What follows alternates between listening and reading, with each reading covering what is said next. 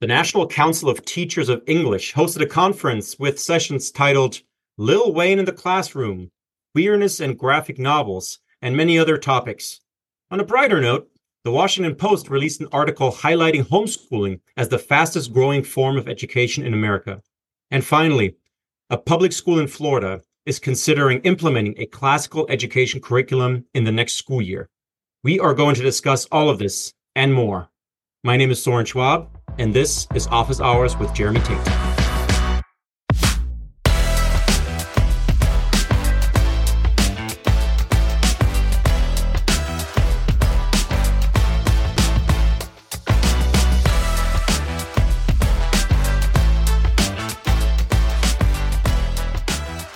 Welcome back to the Anchored podcast, and thank you for joining us for episode two of our new series, Office Hours with Jeremy Tate.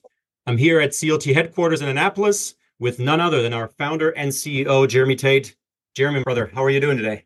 Same, sir. Good. Yeah, we got we got jam-packed agenda today. Let's let's start with this. And I just we're sometimes shying away, you know, from leading in too much in certain controversial topics, but but I feel like we have to cover this. So so our, our friend Daniel Buck was kind of blasting this all over Twitter, and it was the National Council of Teachers of English, the NCTA. They're hosting a conference, and and it's bonkers. yeah, not about what to do about the literacy crisis in our country, right? Like, hey, our authorities yeah. can read. It's I'll just give you a few, and then I would love to hear your comments. How to use CRT to deepen our teaching of literature. Wasn't CRT in K twelve education, right? I, that's right. Learning for critical consciousness, books that inspire activism, youth climate activism, embracing bodies with books. I think that has groomer alert written all over it. Yep. And, and so these are these are English teachers, teachers in the humanities that are getting training for what they're doing in K twelve. Just just your thoughts on that. Creepy and weird are the thoughts. I mean, what was the one about Little Wayne? It's just Little Wayne in the classroom. It's this desperate attempt to chase after being relevant to students. If there's one thing, you know, a teenager doesn't want their 55-year-old English English teacher talking about, it's Little Wayne. That's like their world. That's their territory. They're like, "Stay out. Teach me about something, you know, in your world." It's this this very silly. It's embarrassing almost chasing after being relevant to students. You know, I, I think Soren, what we see in the classical space is that when a teacher shows kids, hey, this book, this story, you know, the Odyssey, it's been around for 2,500 years. It's been oh, passed down generation after generation, and now it's your turn. You know, that's timeless, that's beautiful. And, and students can be drawn into something instead of teachers desperately trying to get into their world.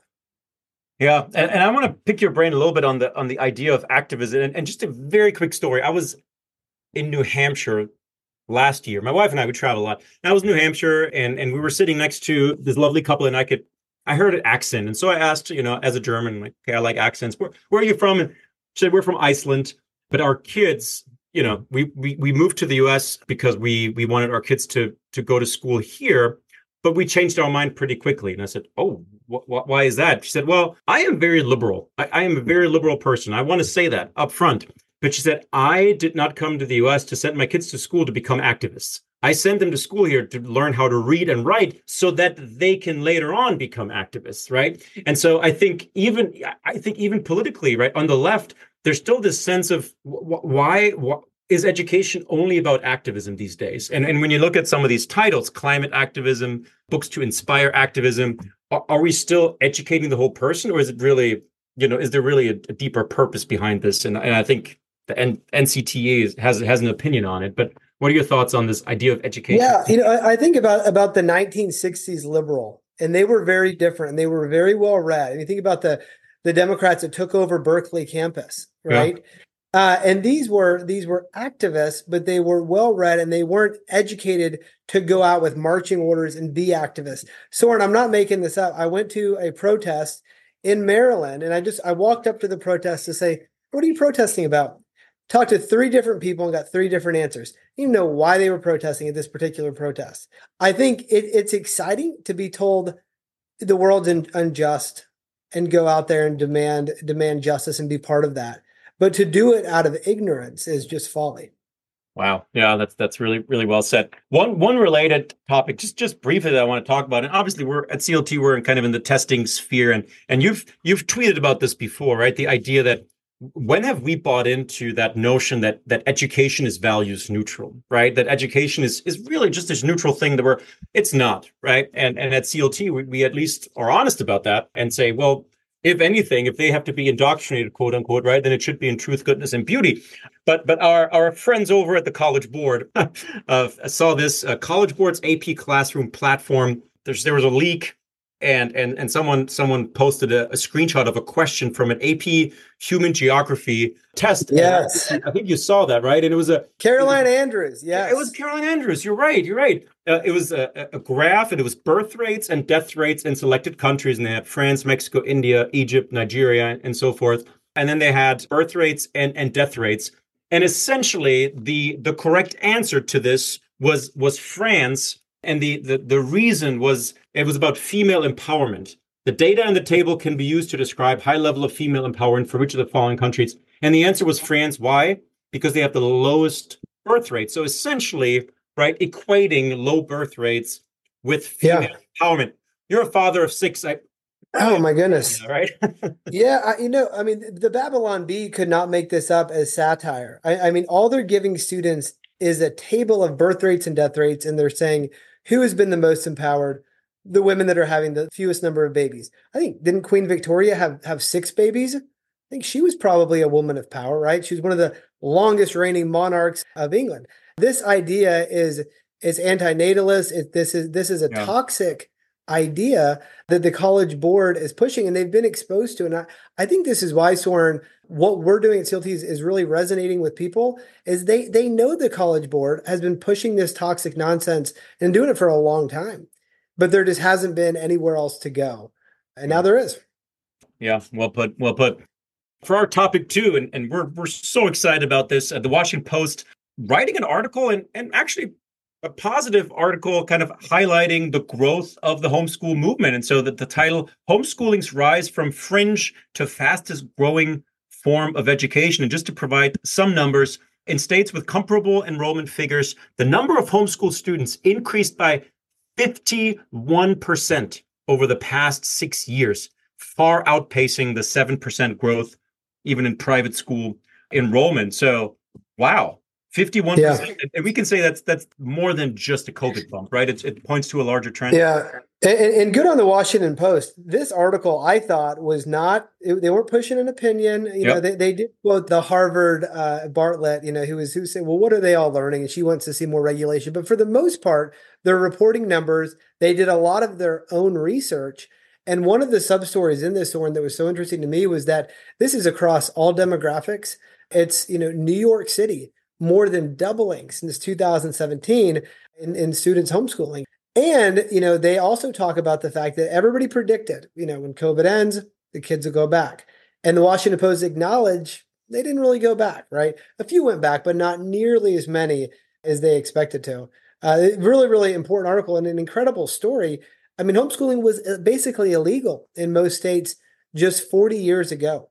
And yeah. to go from that to the most popular or fastest growing uh, kind of education is just is just an incredible story. Yeah, still illegal in in most European countries, including in my own Germany.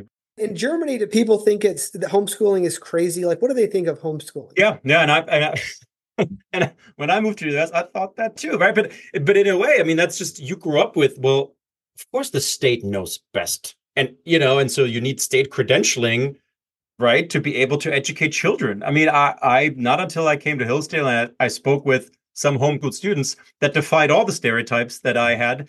I had to check my own biases, right? But I, I was one of them. I'm guilty, absolutely guilty. And I, and I think now that I'm on the road so much, you know, and I'm around uh, sometimes public school students, homeschool students, I, I think we're going to see kind of a switch, uh, you know, kind of a flip in in how how the general population views homeschool students, right? Like the quote unquote socially awkward, don't know how, I think it's going to be the opposite because homeschool students know how to be articulate, right? They know how to have a conversation. They know how to make eye contact when they talk to an adult versus totally. say like some some kids in the public school, not to generalize, and I'm sure there's some in the private school, but you know, they look down, look at their phone, you know, uh, yeah, are not necessarily, yeah. You know, following proper English grammar. So I, I, I think there's going to be going to be a change in our perception. But the Post estimates that there are now between 1.9 million and 2.7 million homeschooled children, depending obviously on the reliability of the data. That's that's amazing. And and uh, just a little quiz for you. The largest contributor to the growing number of homeschool students is the state of blank. New York. It is not New York. It is not New York. It is Florida. It is. It is. It is Florida. I saw that. Uh, and, and, one county there is leading the way, right? Hillsborough County. I think Hillsborough, yeah, Tam- around Tampa area. Yeah, I think ten thousand students are, are being taught being taught at home, and so yeah, interesting, interesting statistics for sure. And speaking of Florida, I feel like we've been speaking about Florida a lot with with CLT, but it's it's a it's a great state for education freedom and been good to good to CLT. But the Miami Herald, our our friend Sommer Brugal, we, we got to meet her down at an event in, in West Palm Beach. She published an article a little while ago uh, titled Classical Education May Be Rolled Out at Miami Dade School. And so the there's a conversation in, in Miami Dade School District, which I know it's the largest in Florida. It, I think it's top three or, or top five school districts in the country. They are considering converting, so to speak, one of their elementary schools to a classical model, would be the first of its kind so far, the closest has been kind of our classical charter school friends, but never any kind of district district model. Yeah, thoughts thoughts on that, Jeremy? You know, I, I talked to some folks on the ground about this in Florida, uh, and what I was told was that the demand was so overwhelming. The conversation went from having a classical tract to just making it all classical, right? And I, I think that's because when parents know that the, the kids at the classical charter school down the street are being offered a they're being given a superior kind of, of education. I mean, who is going to opt out of the classical tract and go with the, you know, modern progressive tract instead? Very, very few parents. And I think it's brilliant to kind of force parents to decide or at least give them that option. I think you give every parent that option, classical is going to win nine times out of 10. Yeah. Wow. Yeah. Yeah. No, you're right. And, and, and you know more about this than I do, but I, the, the University of Florida I believe it's the is it the Hamilton Center, right? That's right, the new honors college there. That's right.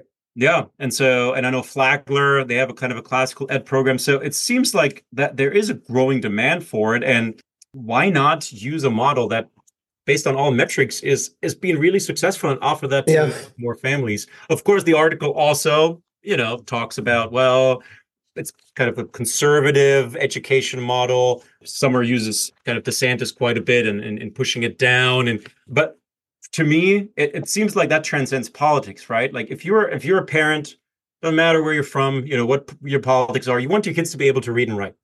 Yeah. So if there's a school in your district that that is best at that, should be no brainer. Totally. You know, so when I think about a conversation with our, our mutual friend Kevin Roberts over at the Heritage Foundation, and Kevin was telling me that when he came to Texas Public Policy, which was where he was before Heritage, in 2016, he said you couldn't really say out loud then you were classically educating your kids, and especially at home, right? And you fast forward seven or eight years, and it is most leaders like Kevin you talk to are are classically educating their own children. I mean, th- this has been a seismic shift. And the fact that we're talking about an entire county and look, I think people are going to move, you know, to people are going to move. People are going to want the same thing. We're going to see this go statewide, I think, in Florida and then other states, I think, copying what they're doing there. It's incredible. Yeah, yeah, yeah. Super, super encouraging. And maybe, yes, maybe something that initially started, you know, as a red state issue, as many things have started but ultimately, totally. right? Once once once parents see that it doesn't doesn't really matter the politics there. We want what's best for our kids. Uh, both parties do this. You know, they'll they'll rename the same concept and make it their own thing. So they'll they'll rename it something else, and you know, blue blue state folks will get on board with it at some point as well, and we'll be excited for them when that happens. Right. Absolutely. Wonderful. Well, this was this was delightful as always, Jeremy. Before I let you go, some folks that follow you on Twitter probably saw that you were recently in Rome with a group of Catholic superintendents and heads of school. Just give us a, a 30 second, you know, highlight of, of your trip and, and, and yeah, how, how was that? Yeah, you know, one of the highlights, two of the highlights, uh, Castel Gandolfo was incredible. It's where the, the Pope summer residence. It's a beautiful, beautiful town about 10 miles south. It's where the University of Dallas summer campus is, is right near there.